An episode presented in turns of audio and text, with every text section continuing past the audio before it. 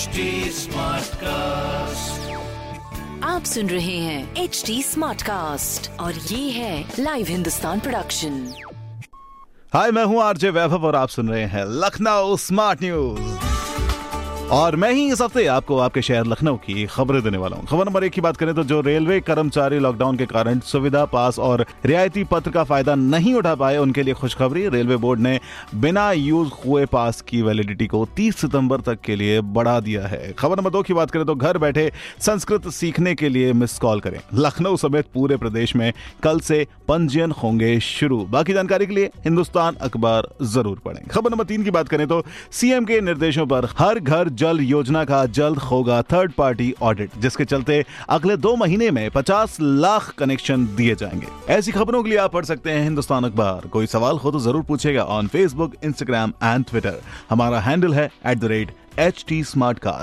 और ऐसे पॉडकास्ट सुनने के लिए लॉग ऑन टू www.htsmartcast.com आप सुन रहे हैं एच डी स्मार्ट कास्ट और ये था live Hindustan production H smart Smartcast.